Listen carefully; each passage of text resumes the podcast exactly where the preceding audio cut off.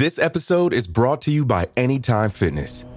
Forget dark alleys and cemeteries. For some, the gym is the scariest place of all, but it doesn't have to be. With a personalized plan and expert coaching, Anytime Fitness can help make the gym less frightening. Get more for your gym membership than machines. Get personalized support anytime, anywhere. Visit anytime fitness dot com to try it for free today. Terms, conditions, and restrictions apply. See website for details.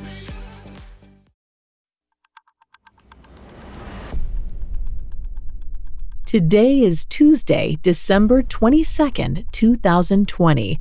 On this day in seventeen fifteen, James Edward of the House of Stuart landed in Scotland after a period of exile. He was there to lead an uprising and claim the throne of England for himself.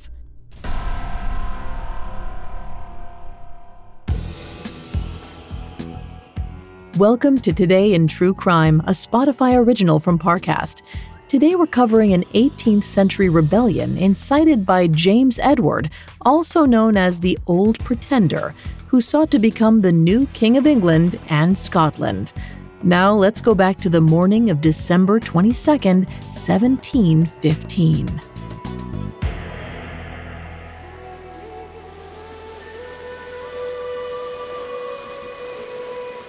James Francis Edward Stuart stood at the bow of his ship and looked out at the Scottish coast growing on the horizon.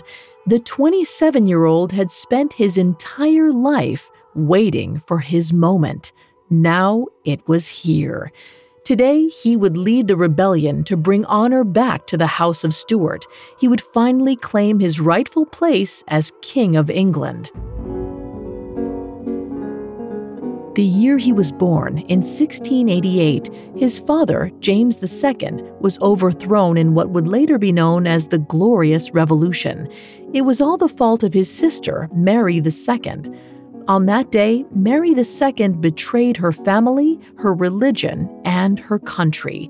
She had rejected her Roman Catholic heritage and helped her husband, the Protestant ruler William the Third, steal her father's throne.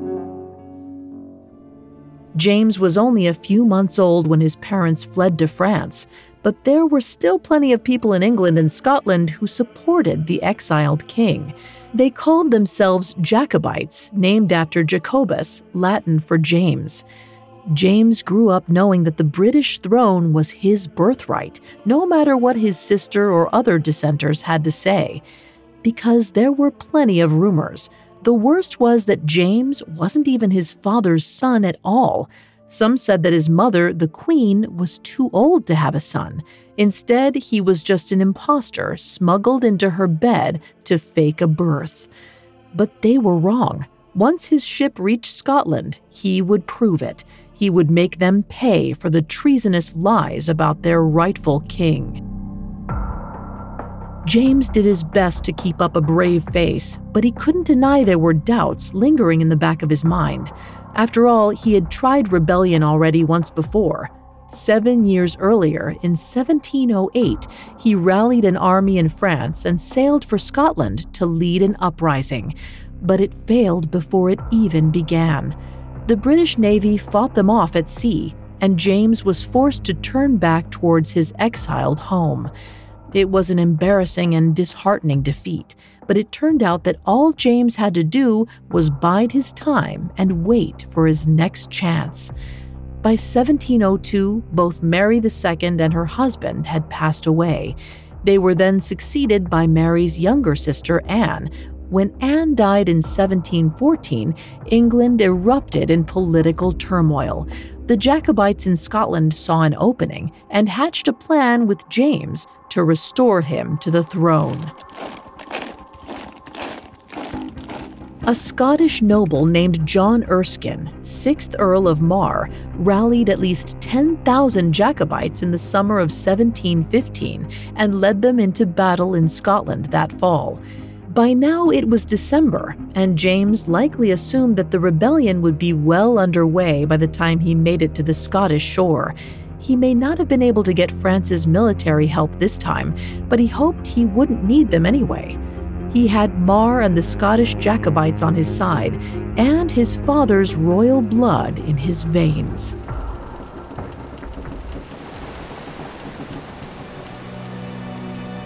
James stood on his ship's deck and let the gravity of the day sink in. He felt the eyes of his crew all around him. They were good men who had sailed all the way from France on the strength of their conviction and their belief in him. He wanted them to know that they'd made the right choice, that he was worth it. So he straightened himself and tried to stand tall with his chin up and shoulders back. Like a leader, like the king he was. But suddenly, the ship pitched in the harsh sea, and James stumbled. He struggled to regain his footing, but another wave crashed against the bow, and he had to grab for a rope to keep from falling. James couldn't bring himself to look over his shoulder to find out if any of his crew had seen him, so he just leveled his gaze at Scotland. Soon, it would be his. Or so he thought. Coming up, we dive into the seventeen fifteen Jacobite uprising. Hi, listeners, it's Vanessa. If you haven't had a chance to check out the entertaining new podcast, Blind Dating, now's the time to binge what you've missed before catching all new episodes every Wednesday. In this Spotify original from Parcast, we're expanding the places you can meet your match with a twist you'll never see coming. Join host Tara Michelle as she introduces one hopeful single to two strangers in a voice-only call.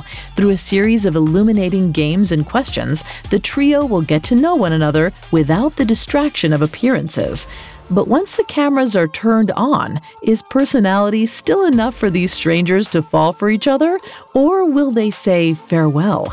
Connect with new episodes of Blind Dating every Wednesday. You can find and follow Blind Dating free on Spotify or wherever you get your podcasts.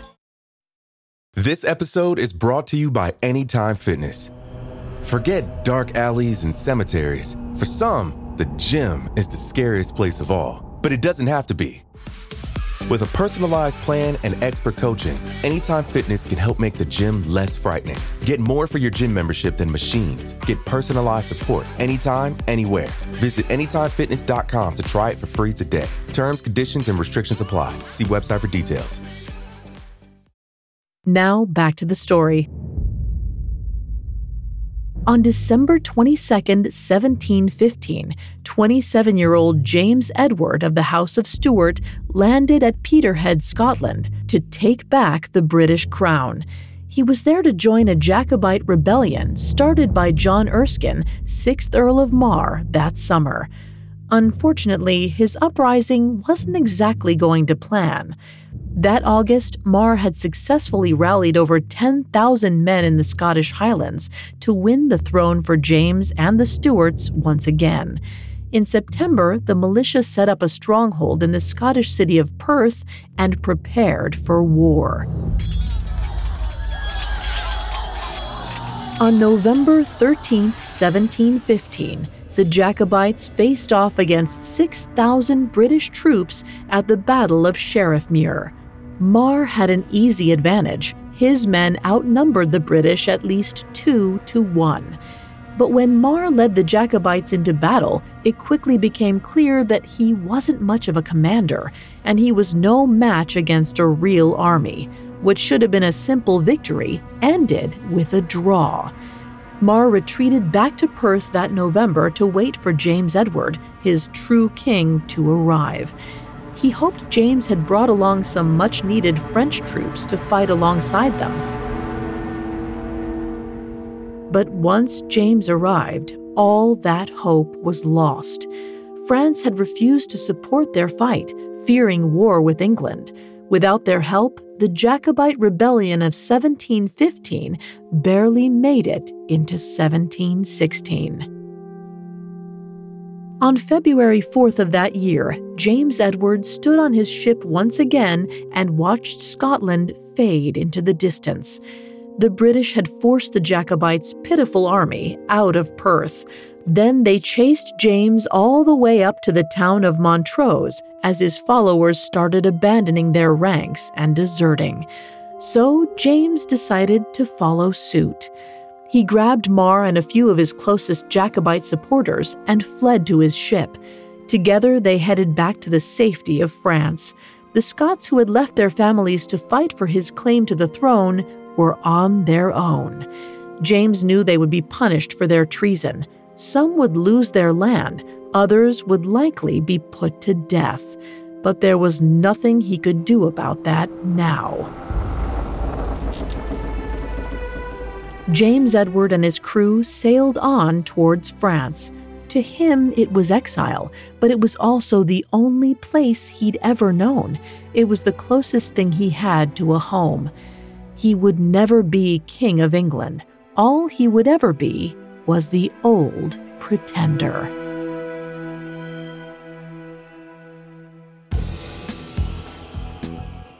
Thanks for listening to Today in True Crime. I'm Vanessa Richardson. Today in True Crime is a Spotify original from Parcast. You can find more episodes of Today in True Crime and all other Spotify originals from Parcast for free on Spotify. We'll be back with a brand new episode tomorrow in True Crime. Today in True Crime is a Spotify original from Parcast. It is executive produced by Max Cutler, sound designed by Juan Borda, with production assistance by Ron Shapiro, Carly Madden, and Bruce Katovich. This episode of Today in True Crime was written by Aaron Lan, with writing assistance by Terrell Wells, and fact-checking by Claire Cronin. I'm Vanessa Richardson.